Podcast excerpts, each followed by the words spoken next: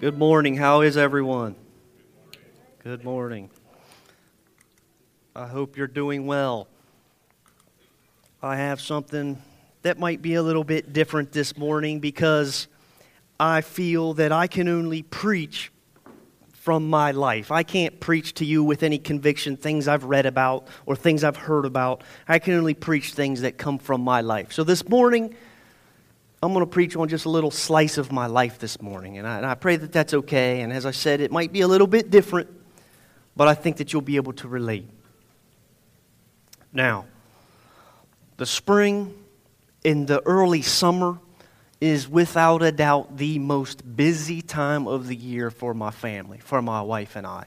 Many people might think, oh, isn't Christmas time the busiest time of the year for you? No way. Christmas doesn't hold a candle against baseball season. Okay, right now we're in baseball season. It is extremely busy. If you can remember, about a month ago, uh, it was my turn to preach, and I actually had to trade with our youth, pa- youth pastor, Adam, and it was the service where his friend was injured in a skiing accident came. And it ended up being a great service, but I had to trade him because my schedule was so crazy.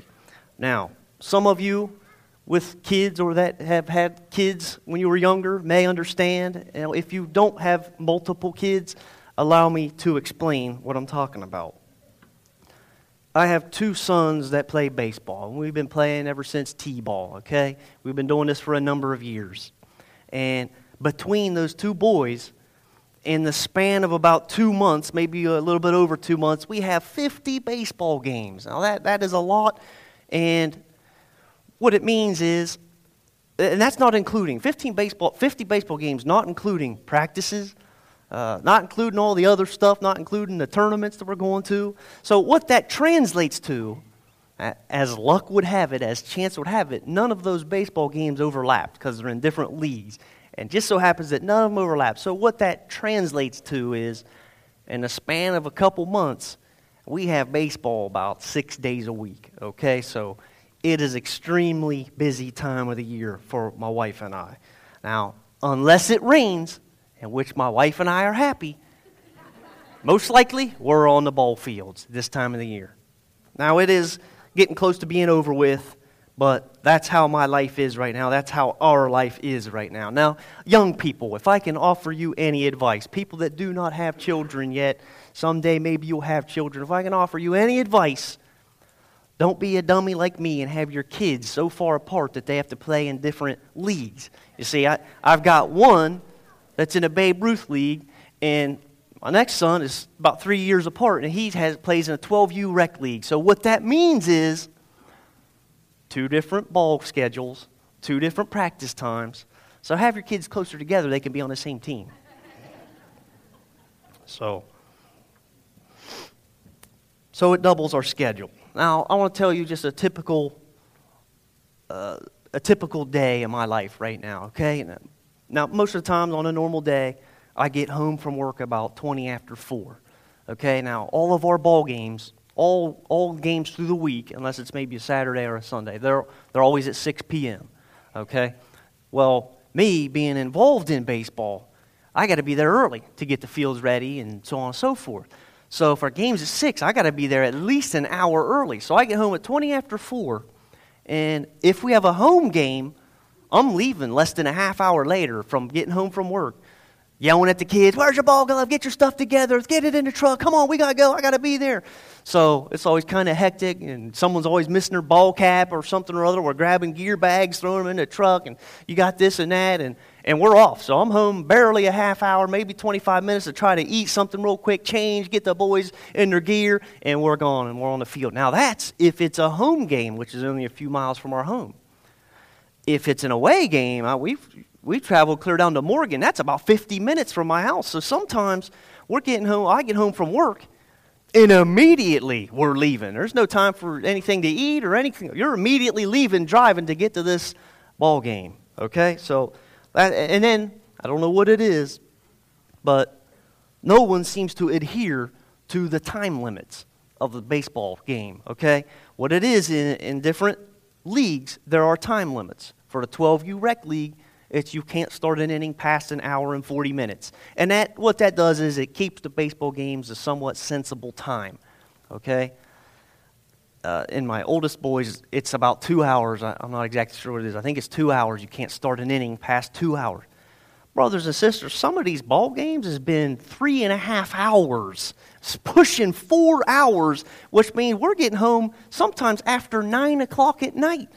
And I'm thinking, does anyone else not see this? We've been on this ball diamond for almost four hours, but I don't know what it is. So I get home and we're leaving immediately, and we're on the ball fields all day, and we're getting home when it's dark, and hurry up and wolf something down and get to bed and go to work in the morning and do it all again the next day. Now, this lasts for, like I said, a little bit over two months. So that's how my life is right now. And you might think, then why do you do it? it you're the one that chooses to do it. You might think that. That's a valid point.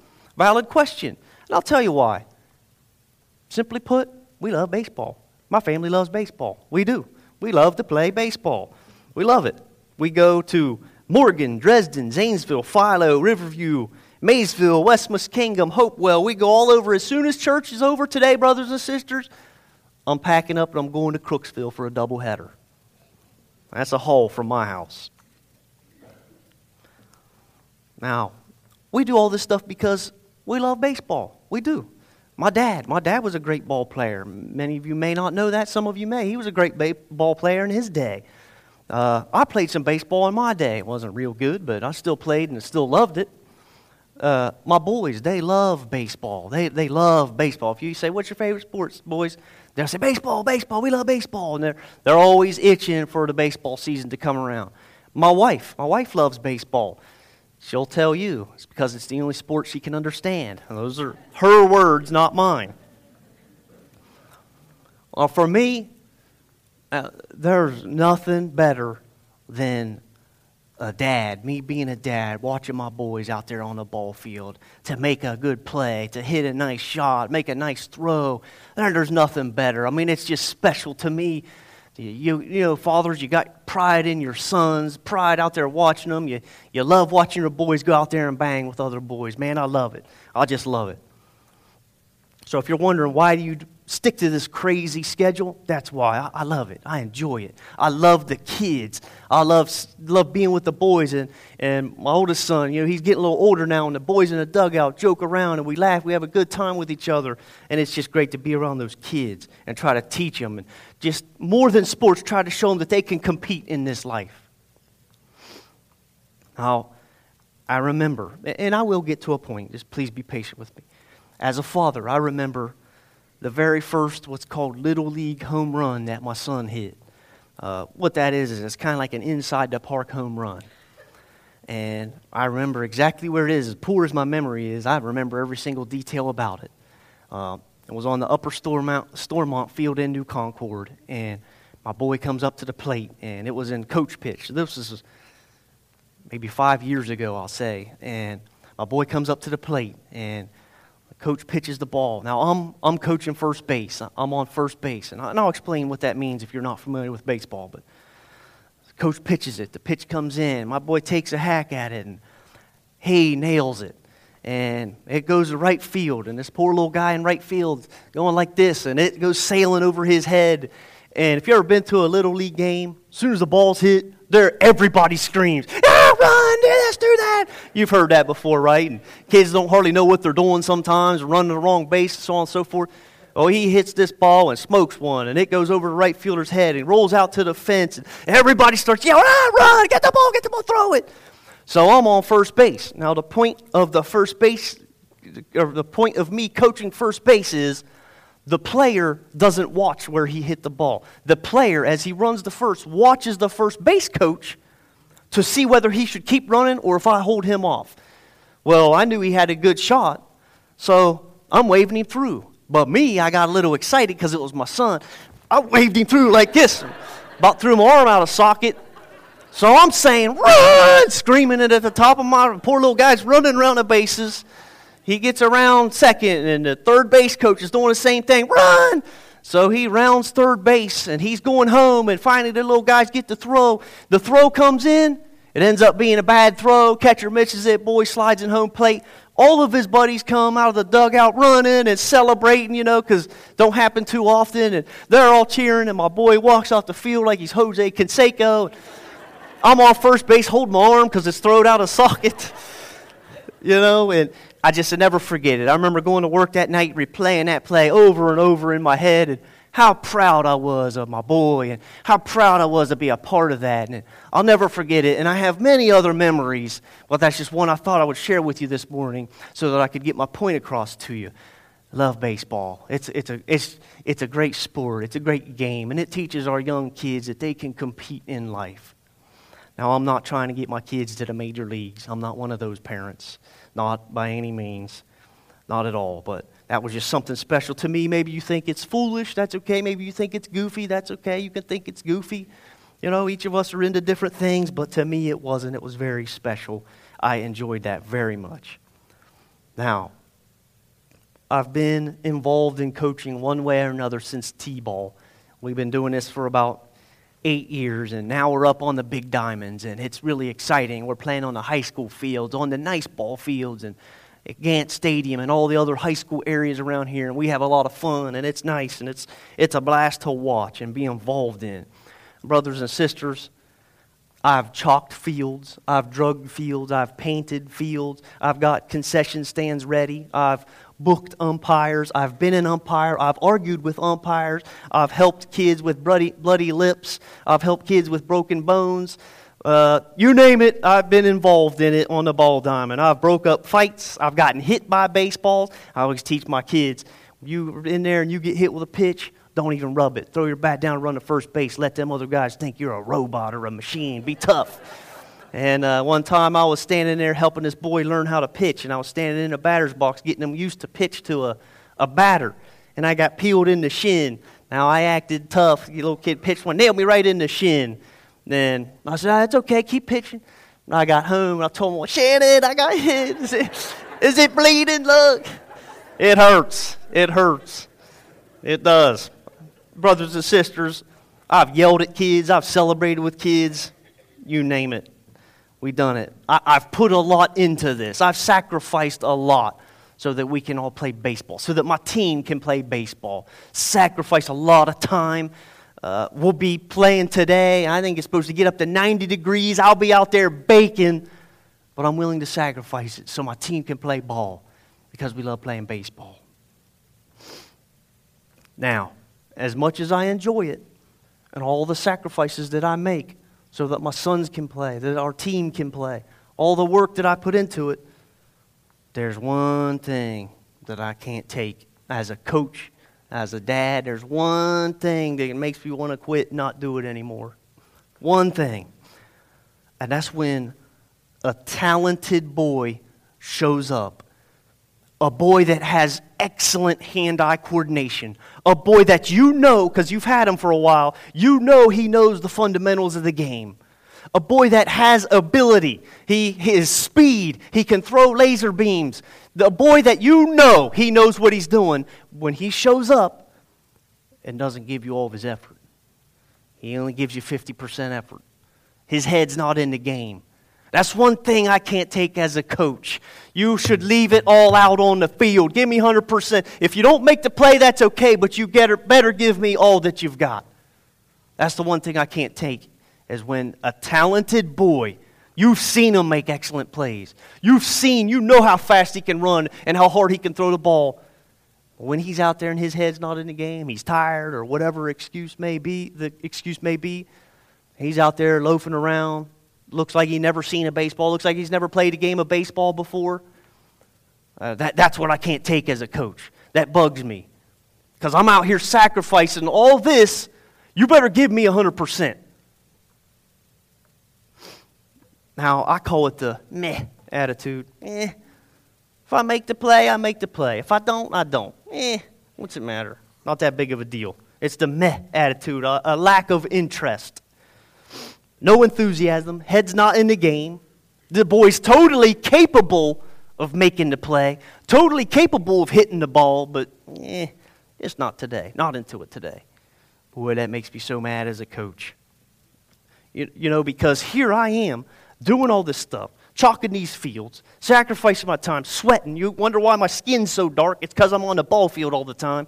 I'm doing all this stuff, and you're only going to give me 20% of your talents? You're only going to give me a little bit of your effort? You know what? I got buddies that call me to go golfing. I'll stay home and go golfing with them. If, if this is what we're going to do, we're going to come out here and just look like we never played this game before, I'll go golfing. You know what? My wife is a good cook, and she hasn't been doing any cooking lately because we're running so much. I'll stay home and have my wife cook me a dinner, then I'll take a nap afterwards instead of baking out here in the sun. If that's this is how we're going to play, don't waste my time, boys. Now, it just so happens I brought my ball glove today. Coach Jason brought his ball glove, and I brought a baseball. Now, listen, don't worry, I'm not going to throw a baseball at you. If I see anybody sleeping, maybe a fastball to wake you up or something like that. I need James Henderson to come down here for a moment. I'm going to show you something as a coach. Don't worry, no one's going to get hurt. We're not going to throw the baseball around. I got my faithful friend James to help me out. And here's what we're going to do I'm going to show you two different ways from a coaching perspective that what I like to see as a coach, this is what I want to see, and then I'm going to show you what I don't like to see. And I've seen the same boy, the same boy do it both ways. Okay? And what James is going to do, in case you're not from, real familiar with baseball, I'm going to show you two different ways to field a ground ball. One, the first boy, which I'll simulate, is going to be ready. He's going to want the ball. He's going to be hoping it's hit to him. He's going to give you all of his effort. But the second boy, his head's not going to be in the game, okay? He's hoping it doesn't come to him. He's not paying attention. So that's what we're going to do. Now, listen, hang on a second, James. This first boy, look, He's down and ready, okay? He's on the balls of his feet. He's not flat footed. He's on the balls of his feet so that he can move left or right, wherever he needs to do, or charge forward or run back or even elevate there's a line drive, okay? He's in the down and ready position. Okay, as a coach, I shouldn't have to say that every play, but I do. Boys, down and ready. If not, they'll stand there like this. So the coach wants to see a boy down and ready on the balls of his feet, ready, hoping that the ball, the ball comes to him.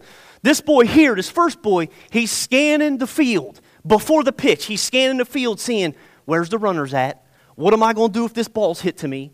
He's going to see the boy at the plate. The last time he was up, he went up the middle, or he hit it down left field line. That's what this player's doing. This player here is hungry. He wants the ball. He wants to make a play. He wants to use his God given talents that he's got. Okay, so here's what it is. Now, this boy's down and ready. He, he's ready for the pitch, or he's ready for the play. He's hoping that it comes to him. Okay, go ahead, James. This man charges the ball, he makes the play, and he takes big steps. I won't throw the baseball. But after that, he's going to throw a laser beam over there to first base to make the out. Okay? That's what a coach like to see. When the ball was hit, we're going to trade sides now. The ball was hit. This man, he didn't wait for it to come to him. He went after the ball. It was a slow rolling ground ball. If he waits, that runner has all the more time to get to first base. But the man that's hungry, that wants to make the play, charged after it.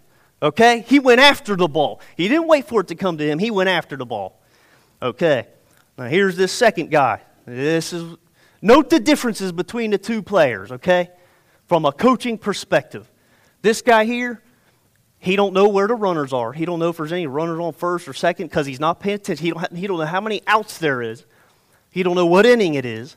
He didn't pay attention when the batter was up the first time where he went. He's kicking the dirt. He's standing flat footed. He's not in the down and ready stance. Okay? He's hoping that the ball doesn't come to him. Don't, don't hit it to me. I ain't feeling it today. I don't want his head is thinking about playing video games at home. Okay, and here's what he does when the ball's hit to him.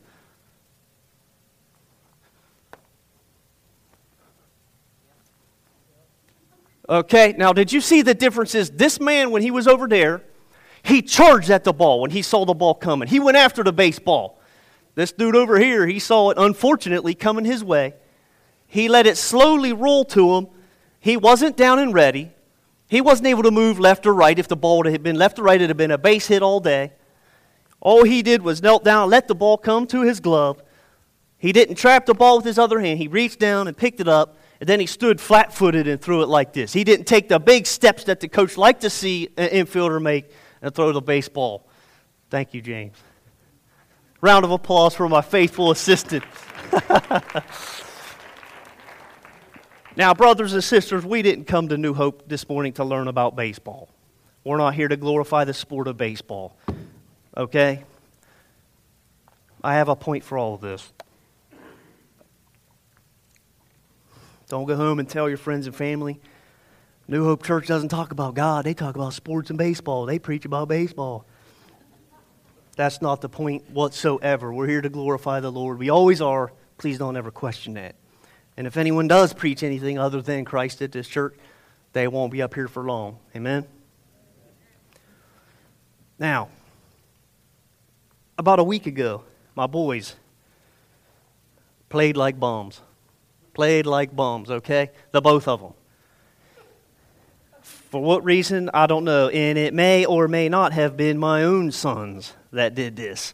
Man, I was just salty as could be, just sour as could be, because I know what my sons are capable of. I know what they're capable of. I know what our ball teams are capable of, okay? We've been doing this a long time. So, about a week ago, they played like bums. Looked like they'd never seen a baseball in their life. And it just made me so mad. I've seen my boy make some spectacular plays that I, plays that I never made at that age when I was a kid. And he's out there making some spectacular plays on some days. But on this particular day, looked like he never even played the sport. Couldn't catch a beach ball if it was lofted to him. And boy, I was just mad as could be. I was, some days, you see my boys, I'll run around them bases, look like jackrabbits out there spinning around them bases. Then other days, out there just jogging like they, this ain't a walk in the park, this is baseball. Run the bases. So, as a coach, and a father, I was mad at my sons. Play baseball, throw the ball. What are you doing? I, I seen them throw laser beams before. Then other times it, they throw it more high than they do far. It goes woo. And I'm, what in the world are you doing? Throw the baseball. Swing the bat. What are you doing staring at pitches right down the middle? Swing the bat. Come on. And I was so mad, and I, I was woofing at my boys, and telling them to give it all they got. I don't care if you're the best or the worst player out there, but you better give all of your effort, is what I constantly tell them. And I, I was woofing at them, and I was mad, and I was complaining to my wife, telling them, What's the matter with these boys? They need to go out there and play baseball. And I was thinking in the back of my mind, I, I could be playing golf right now. If they want to come out and play like this. So I was angry, I was mad, and in the midst of being angry like that, a thought popped into the back of my head because, brothers and sisters, I relate everything back to, to God. Everything I relate back to the Word. I, I do. And I was angry at the way they played, didn't give much effort. And I thought to myself, how many times have I showed up on God's ball club and not given all that I've had? How many times have I done the same thing my boys just did in a spiritual manner? How many times have I showed up and just wasn't into it today? And I started to begin to think about that. And how many times have I had the meh attitude? Eh, if I make the play, I make the play. If I don't, I don't. Eh, tomorrow's another day. Whatever. How many times have I not hustled for God? How many times have I not given Him 100% of my effort? How many times have I done that but never really thought anything about it? Boy, if my boys do that on a ball field, I'm all over them. And I begin to think, I wonder if the coach of that team kind of gets angry when he looks down and sees us giving 50% effort, giving him no hustle. I wonder if that coach gets angry. Man, just not today. A little tired. Didn't get much sleep last night. Mm. How many times have we done that, brothers and sisters? I'm just not feeling it today. Not today. We'll deal with that tomorrow. Not today. I'm just, I'm just resting today. You know, as many times as I think about my boys on my team, hey, do you know how much time I'm sacrificing into all this and I get angry when they play bad? I wonder if God says, Jason, do you know what I've sacrificed for you to have salvation? Do you know what I've given so that you could be here today? So that you could have this life that you have? Do you know what I gave behind the scenes for you to come out here and go, eh, not today. I'm tired today. Do you know what I've given? You know, the Bible actually tells us what God gave for us to have salvation. It, it says so in John 3:16 that he gave his only begotten son. He gave his only son for us to come out here and go, eh, I'll, might try, I'll make the play. If it doesn't work out, then eh, I tried. For us to give 50% effort, 30% effort, three quarters of a percent effort. God saying, wait a minute, do you know what I gave? For you to have salvation, for you to be saved, for you to have hope, I gave my son for you.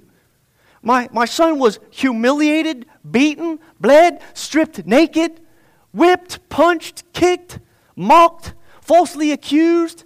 All of these things for you to come out here and go, eh. I just wonder if that coach gets a little bit angry.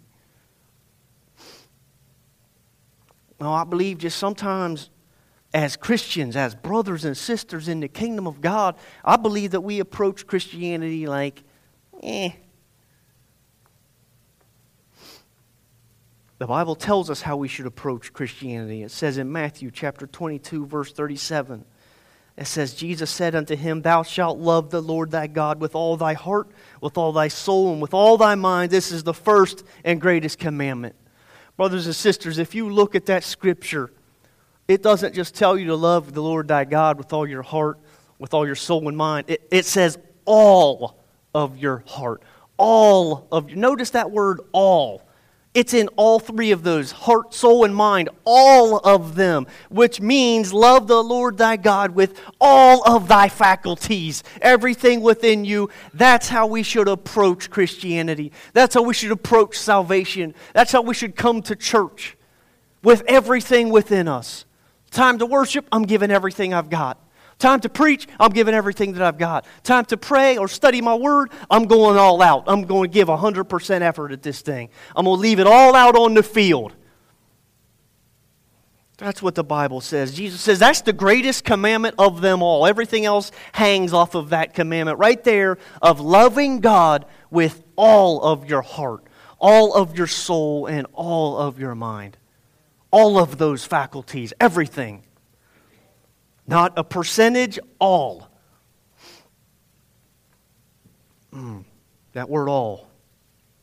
Brothers and sisters, not half, not three quarters, not when you feel like it or when you don't or when you do, not on good days, not on mountaintops or valleys. It just says all. Wherever you are in your life, loved one pass away, loved one sick, love the Lord thy God with all thy heart. Psalms 103, verse 1 says, Bless the Lord, O my soul, and all that is within me. Bless his holy name. All that's within me. How did your worship time go this morning, brothers and sisters? What were you thinking about? Did you come here? What attitude did you bring with you this morning? Let me ask you something. This morning, during worship, were you in the down and ready position, hoping on the balls of your feet, hoping that it comes to you, eager, willing to give all that you've got? Oh, or were you flat footed? Hope Pastor don't call on me to pray. Or I'm here, I'm showed up. And, and it's not just how we show up to church, it's how we live our whole entire lives. Everything that we respond to, everything that we deal with, the way we do our jobs, the way we interact with people. Do you approach it half heartedly or do you give everything that you've got? Bless the Lord, O my soul, and all that is within me. Bless his holy name. Did you come to church this morning? How can I serve? Coach, put me in the game. I want to make a play. I want to do something. I want to be useful. I don't want to sit the bench. Because you know, from a coaching perspective, you know what happens to players? Even if they're talented, you know what happens to players when they're out there just loafing around? They're going to sit the bench. They're going to take, be taken out of the game.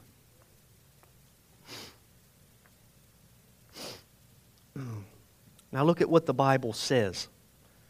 And this is, this is pretty neat, but how much of our hearts are we supposed to love God with? Deuteronomy chapter 6, verse 5 says, All your heart, all your soul, and all your mind. Listen, how much of your heart should you trust God with? Bible says in Proverbs chapter 3 verse 5, trust in the Lord with all thy heart. Okay. How much of your heart should you pray with? The Bible says in Jeremiah chapter 29, verse 13, And ye shall seek me, and ye shall find me when you seek me with all your heart. All of it. That's how you should pray. Brothers and sisters, you're not going to find them seeking them. Lord, lay me down to sleep. Thank you. Help keep me good. Help me to behave. Apologize for saying what I said earlier. Amen. Are you going to tell me that's all you got? From a coaching perspective, that's all you got? Brothers and sisters, in this room this morning, we don't realize the potential that we have, what God has stored in each individual the measure of faith that He's put into you, the talents and the abilities and the giftings that He's put in each individual in this room. Are you giving them all to God? Are you using them? Are you leaving it all out on the field? When you die and you stand before God, can you look back at the memories of your life and say, Lord, I didn't do much good, but I left it all out on the field? Or are you going to say, Lord, you gave me all these talents, but I was afraid. I was tired. My job didn't allow me to. Hmm. How much of your heart should you repent with? Joel 2:12 says, "Therefore also now saith the Lord, turn ye even unto me with all your heart, and with fasting and with weeping and with mourning." Brothers and sisters, if you look at the Bible, Nowhere does it tell us to approach God with a lack of interest, with a eh, attitude. Nowhere. And everywhere in the Bible, all throughout it, we are to approach God, approach life, approach Christianity with all that we have, given all that we are. Nowhere in the Bible are we instructed to have a lack of enthusiasm. No way. It's not in there, not that I can find. We are to give it all to Him. We're to show up and ready. Because whether you like it or not, you have God's uniform on. If you call yourself a Christian, you got His uniform on. There's been a couple ball games. My son's uniform it says Muskies right there across his jersey. You know, we're kind of proud of that. But there's been a couple of games I'm like, yeah, I wish it wasn't there. Eesh. This says Muskies, and look how we're playing. This is embarrassing. This other school's going to say, hey, that John Glenn team's a joke. well, whether you want to acknowledge it or not, if you are calling yourself a Christian, you got God's uniform on. You are. And you're out there on the field, and people can see you, and you're either standing there flat footed, kicking the dirt, not paying attention, hoping it's not hit to you, hoping you don't ever have to step up and make a play, or you're down and ready creeping, itching for the ball to come to you. Now, there's a story in the Bible to me that captures the correct attitude that I feel we should display. And I kind of like this story. It's the story of Philip and the eunuch, and it's found in Acts chapter 8. If you have your Bibles, turn to Acts chapter 8. We're going to start in verse 26. We can get that up on the screen.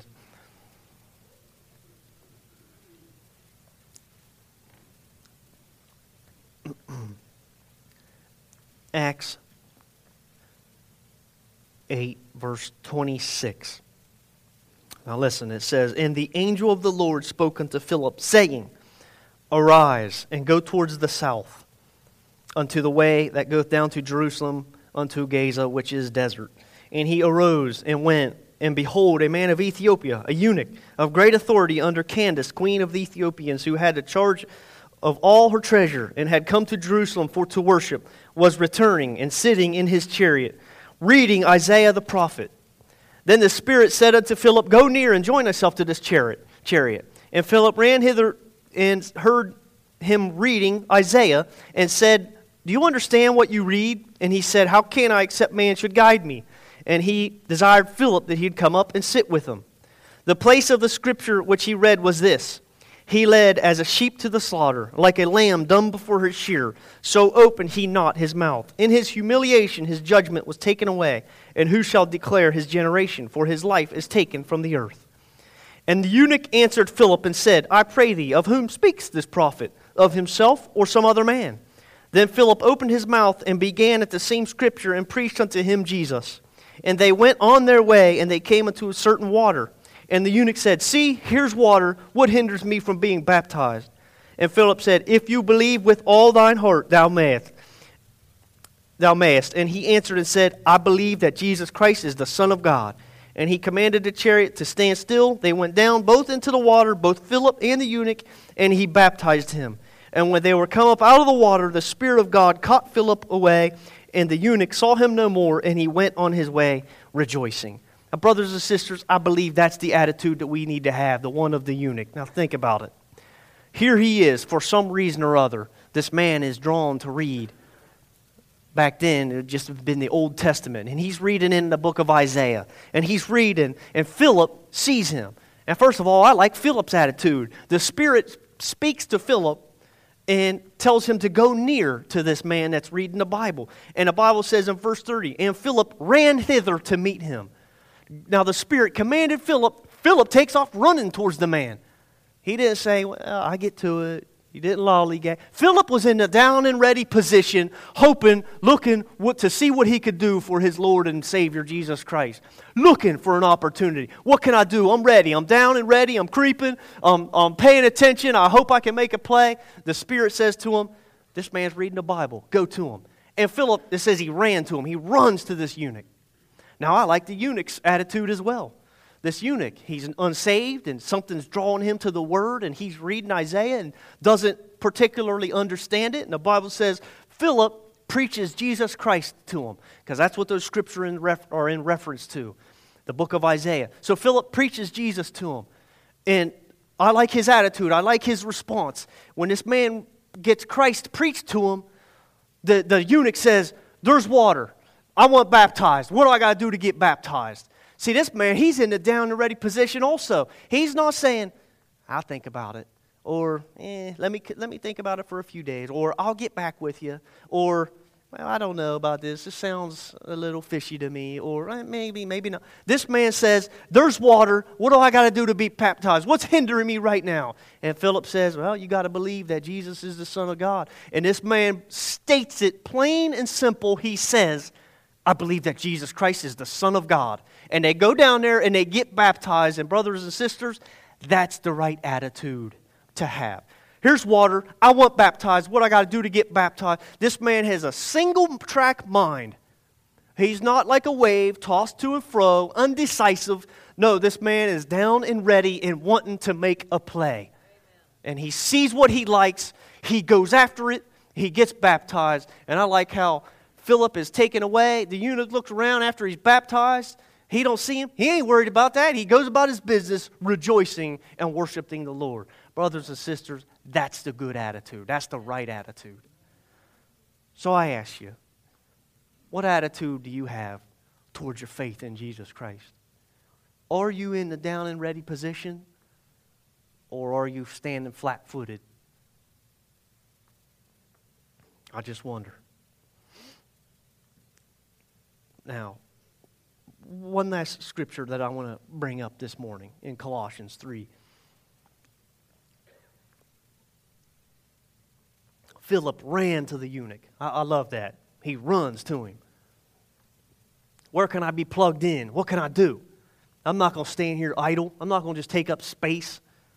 I'm here to do something. It's a good attitude.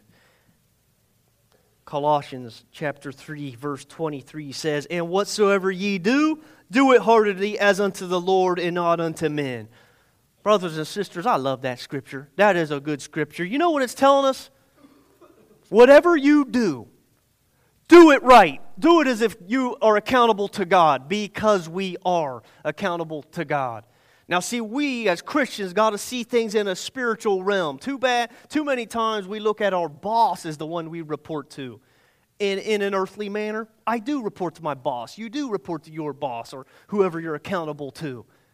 But all of us, ultimately, the Bible is saying, hey, what you do, do it as though you're going to report to God because we do. At the end of our life, we will give an account to the way we approached our lives. Now, I don't care if you're grocery shopping. Do it right to those you're going to give an account to God. I don't care if you're mowing your lawn. Mow it right as though you're going to say, God, is this okay?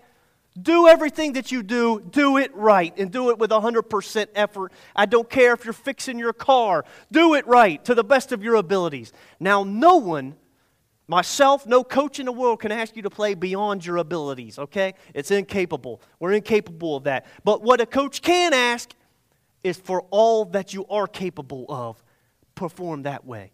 Brothers and sisters, do it. Do everything, do your job. Do the job to your job. I don't care if you flip hamburgers and you hate your job. Flip the hamburger and act as though you had to present each burger to God to inspect for Him to say, that's good. Or for Him to say, no, do it again. Everything we do, we should do it heartedly as unto the Lord. Parenting, we should parent wholeheartedly as unto the Lord as just, I should be raising these children. You and I should be raising children to be able to say, Lord, did I do this right? I'm doing the best I can. Am I doing this right? Do it right. Husband and wives, be a husband to the best of your ability. Give it 100%. Don't look at it as half heartedness or, eh, we had a flame, but it's kind of gone out, or we're old, or, or do it right the way it's supposed to be done as though you were answering to God. Hmm. Whatever you're doing, worshiping, praying, do it right. Do it with all your ability. Reading your word, cleaning your house, I don't care what it is, do it right. Do it wholeheartedly as unto the Lord. Too many times we loaf through life I've been guilty of it so many times. Do it right because you have his uniform on. You do. You have his uniform on. And people that you work with, they can see that you have his uniform on. What representation are you? What attitude do you take with you to work? Day in and day out. Do you go to work miserable and hating life? And people see that and think, I don't want anything to do with Christianity if that's what it is. Brothers and sisters, do everything you can to the best of your ability. Now, I want to bring this to a close, but we represent Him. We represent God. Uh, uh, I'm not saying that the next time you come to church to worship, you got to sing louder than anyone else. Uh, I'm not saying that. Or, or if you have to pray for a service, I'm not saying scream until you're hoarse. I'm not saying that. I'm saying be sincere. I'm saying be genuine. Because it's God. Because it's the Lord Jesus Christ. Really, he, that is the only thing worth giving all to. Should I give myself all to, to money and to chase money? I'm going to die anyway, whether I'm rich or poor. God, the Bible, His Word, Jesus Christ, the Spirit, those things are worth pouring out all of me, all of you into. It's worth it. Now, Booth, if you would like to play, maybe we can dim some of these lights. I'm going to open this altar up with this. He saved me. He saved me. And if you're a born again Christian, He saved you from eternity in hell. He saved me brothers and sisters, let's not approach Christianity with the meh attitude. Let's go after it. Let's chase God down. Let's let Him know, Lord, I'm on your ball team. I'm here to play. I'm down and ready, and I hope the ball's hit to me because I'm going to do something. Even if you do it wrong, I'm still going to do something. Brothers and sisters, I'm going to open these altars up. Look, if you've been approaching it lackadaisically, if you've been giving Him half your effort, come down here and tell God, I'm sorry, Lord. I'm sorry.